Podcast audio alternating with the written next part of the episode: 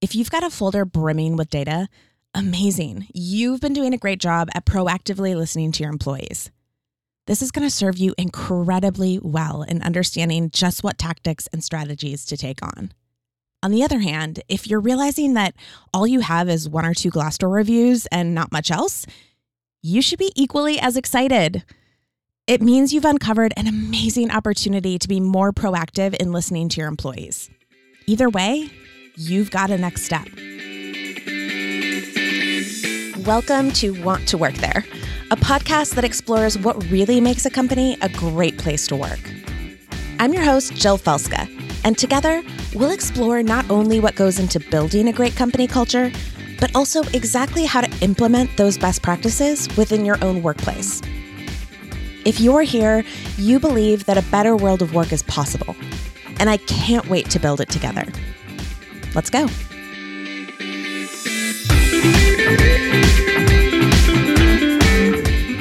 Welcome back. It is officially episode five of the Want to Work There podcast. And I'm going to be honest, I would be lying if I said that this episode wasn't a bit of a struggle. It really all comes down to the fact that I have had no less than 247 different ideas for episodes since launching this podcast. There are just honestly so many things I'm excited to talk about when it comes to improving workplace cultures. And I will be honest, it's been more overwhelming than it has been helpful. Instead of feeling inspired and ready to go, I just became overwhelmed and stuck. I kept putting off episode planning because I didn't know where I should start.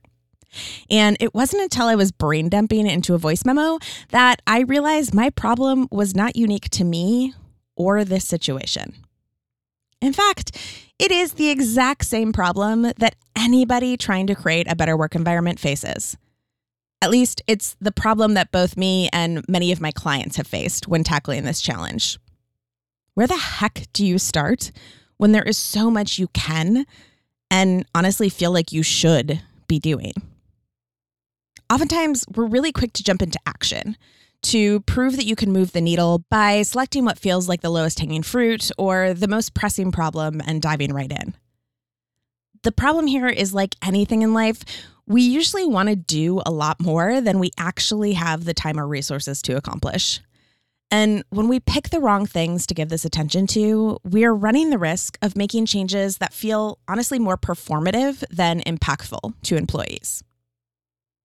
Because of this, anytime someone is just figuring out where to start, I always give the same advice start by collecting the data. Now it's my turn to take my own advice. Instead of jumping straight into tactics, I'm going to start by walking you through a step by step employee feedback audit. Why start with an audit? Because before you start requesting employee insights, you have to know what you already have. Whether it's a lot or just a little, it's always important to start with what has already been pulled together. This is especially true when you're stepping into a new role, as there's often a treasure trove of data that you can find if you just take the time to look. Not only will completing this audit give you a sense of how thoroughly you're currently gathering feedback data, it will also help you avoid a common trap employee survey fatigue. Contrary to popular belief, employee survey fatigue is not about the number of surveys that you disseminate, but instead what's done with the information before the survey is taken again. If you act on the data you received before you send out another survey, employees are happy to add their voice to the mix because they know they're going to have a chance at making some actual change. On the other hand, if your survey results die in a Google Drive somewhere, and then you just survey again and again and again, that's when the fatigue kicks in. So, by evaluating what you already have before you collect more, you're sparing yourself from walking straight into that cycle. That said, I only recommend collecting employee feedback that's been gathered in the last year. Past that, the data isn't recent enough to ensure relevancy. This also limits the amount of data you'll be working with and ensures that it's a manageable amount. Now, before we dive into the different types of data you should be searching for, I highly recommend creating a central place for all the information to live. Whether it's a Google Doc or a local drive on your computer, creating one central depository will make it that much easier to carry out the final step in the process when we arrive. And with that said, let's dive into the audit. So, all in all, there are seven employee feedback categories I recommend you audit. The first three all consist of quantitative feedback, or insights that are really numbers based, countable, or measurable. Quantitative insights are really helpful for seeing the big picture and overall trends. The first and most common in this category is the employee engagement survey. Employee engagement surveys have definitely become more common in organizations, especially given great tools like Culture Amp, Lattice, and 15Five that make it extremely easy to collect the data. They've also become more prominent given their prerequisite for receiving a lot of company awards, including many of the best places to work lists. Although I'd argue that data collected for any award purposes is always going to be skewed. So you should really, really take anything that's been gathered that way with a grain of salt. I promise I'll do an entire future episode on what type of surveys you should be doing, when you should be doing them, and how they can be the most impactful. But for right now, I just want you to focus on whether or not your employees completed any employee surveys in the past year. While many companies do them annually, it's actually becoming more common to do them biannually or even quarterly. Usually, these are fairly lengthy surveys, but it's also become common to distribute a one question ENPS survey. So make sure to keep on the lookout for those results as well. Anything you find will be your first addition to the audit folder. Being a great manager is hard. Like, really hard. I used to preach that it was every company's duty to provide management training for their entire team. But then I became a director of people and culture for a SaaS startup and realized just what kind of barriers were in the way. Design the training in house? I could never find the time. Hire a third party to come and teach it? Sure, but then I'd need to re engage them every time a new manager joined, and I just didn't have the budget for that kind of long term engagement. In my head, I envisioned the startup version of management training a self led, reusable program that consisted of audio lessons, thoughtful exercises, helpful templates, and an internal facilitation plan for cohort style learning. So I built it. And it quickly became apparent that I wasn't the only person looking for a more cost effective, scalable solution. If you also fall into that camp and want to learn more, you can visit wanttoworkthere.com backslash management training. That's wanttoworkthere.com backslash management training. All right, let's get back to the show. Next is the more frequent pulse survey. Pulse surveys are shorter, more frequent inquiries that are usually gathered weekly or biweekly. Often the questions change and rotate, although some organizations keep at least one static question that's asked every time. These specific types of surveys are usually handled by a third party tool, given their frequency, which makes it extremely easy to locate and export the data. That said, you'll find in many of these tools that there's a variety of different ways that you can download the information. I really recommend pulling everything from last year in just a general download to start, knowing that you can always go back and pull reports in a variety of different ways if you uncover any patterns that you want to dive into deeper. Last in the quantitative category is any specialty surveys that your team has participated in. Many companies have distributed return to work and DEI surveys in the last year. It's also common for employees to collect feedback from new hires at the 90 day or six month mark. You'll want to ensure those results are also included in your audit collection, as they are absolutely part of the bigger picture. Which brings us to qualitative employee feedback data that delivers more detailed personal insights. This is the data that I'm personally most intrigued by because it helps us understand the why, how, or what behind certain behaviors. There is always so much to unpack with this type of data. First up in the qualitative category is any insight gathered from one on one conversations that managers are having with employees. Now, I'll admit this is a tricky one because depending on how these one on one conversations are happening, there's likely not an exact record of what's been said. At the same time, one on one conversations are perhaps the most important way to gather employee insights because they're both happening in real time and with someone they've hopefully built a lot of trust with.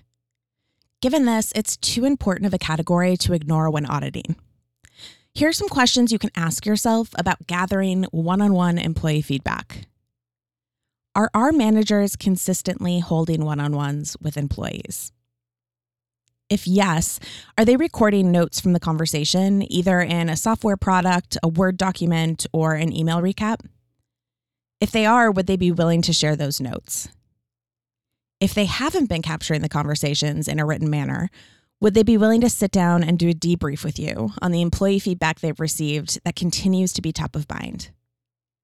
If they are willing to do this, I guarantee you there will be things and insights that they have been thinking about but haven't found the right time to bring up or share with you. Now, some of you will get lucky and be able to gather great insights using one of the above tactics, but others will still come up short in this category, and that's absolutely okay. If that's the case, it means you've uncovered a great area of opportunity that you can find a lot of ways to tap into in the future. Next up are stay and exit interviews. Although the latter is the one that's most likely recognizable to you. Exit interviews are conducted with employees when they're on their way out of the company and on to the next opportunity. They focus a lot on reflection points, things that could have been done differently, and anything else that the employee would like to highlight about their experience at the organization. Oftentimes, these are done by a people ops representative and then tend to be filed and forgotten about, which makes them a great data source to revisit. I also mentioned the stay interview. While it's a newer practice, they are gaining a lot of momentum at forward thinking companies. The idea is to conduct an exit style interview, but with current employees long before they're thinking about leaving for a new opportunity. Basically, it's your chance to ask an employee what would continue to make them happy working for the company with the opportunity to actually address some appropriate challenges before they leave. And yes, I will definitely be doing an entire episode on the best ways to utilize this great retention tool. But for now, it's a reminder to add any already conducted stay interviews to your audit file. The next qualitative insight category for review is the focus group. This is a more advanced technique, but one that offers some of the most effective feedback you can gather. Typically, focus groups are used to further dig into areas of quantitative data that have proven to be outliers in a survey. They give you a chance to dig deeper and explore more of the why, how, and what behind certain responses. If you've conducted any focus groups in the last year, you absolutely want to include those insights in your audit. Last is employee feedback that's been provided publicly via sites like Glassdoor. While we sometimes forget this is valuable data, it's important to include it in your overall audit. Here's a list of the sites I recommend you scan for potential employee feedback Glassdoor, Indeed, Vault, Career Bliss, Job Advisor, and Rate My Employer. If there are more than a few reviews, I recommend starting a spreadsheet that includes the comment, date it was left, site it was left on, and whether or not the organization responded. Compiling them will make it not only easier for you to add it to the audit file, but it can also give you a great high level look at the overall sentiment of the comments across platforms. And there you have it a full audit folder of any and all employee insights that were collected within the last year. Now it's time to dig in block off your calendar and close down anything on your computer that would be a distraction. Then open up your audit folder. I want you to read through it once without any preconceived notions or thoughts about what you're going to do with it. I just want you to take it all in.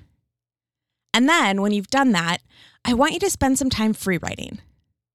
What are the things after that first read through that really stuck out to you? Did an idea spring up that you just can't get out of your mind? Is there a certain data gap that feels incredibly frustrating? Write it all out. It's important to reflect this way before we move into a more nuanced, data driven approach to analysis. If nothing else, I know this activity will bring clarity to one important aspect just how well you're seizing opportunities to highlight employee opinions and insights within the organization. If you've got a folder brimming with data, amazing. You've been doing a great job at proactively listening to your employees. This is going to serve you incredibly well in understanding just what tactics and strategies to take on. On the other hand, if you're realizing that all you have is one or two Glassdoor reviews and not much else, you should be equally as excited. It means you've uncovered an amazing opportunity to be more proactive in listening to your employees. Either way, you've got a next step. And I'll be with you no matter which of the two categories you fall into. The question is where would you like me to start? Do you fall into the first camp and are eager to learn exactly how you can act on employee insights? Or do you need help picking the best ways to solicit employee insights? I really want to hear where you're at and what would be most helpful. Consider this my own insight collection, if you will. You can shoot me an email at podcast at wanttoworkthere.com or head on over to Instagram and shoot me a DM. You can find me at Want to Work There. I cannot wait to hear where I can best support you in your journey right now. This show was brought to you by WantToWorkThere.com and the incredible team at Podcasting for Creatives. No individual or company acting alone can change our societal beliefs about work, but together we can create a new normal. If you like this episode, please consider passing it on to one or two people who share your passion for creating a better world of work. And until next time, please know I see you, I believe in you, and keep going. The work you're doing really matters.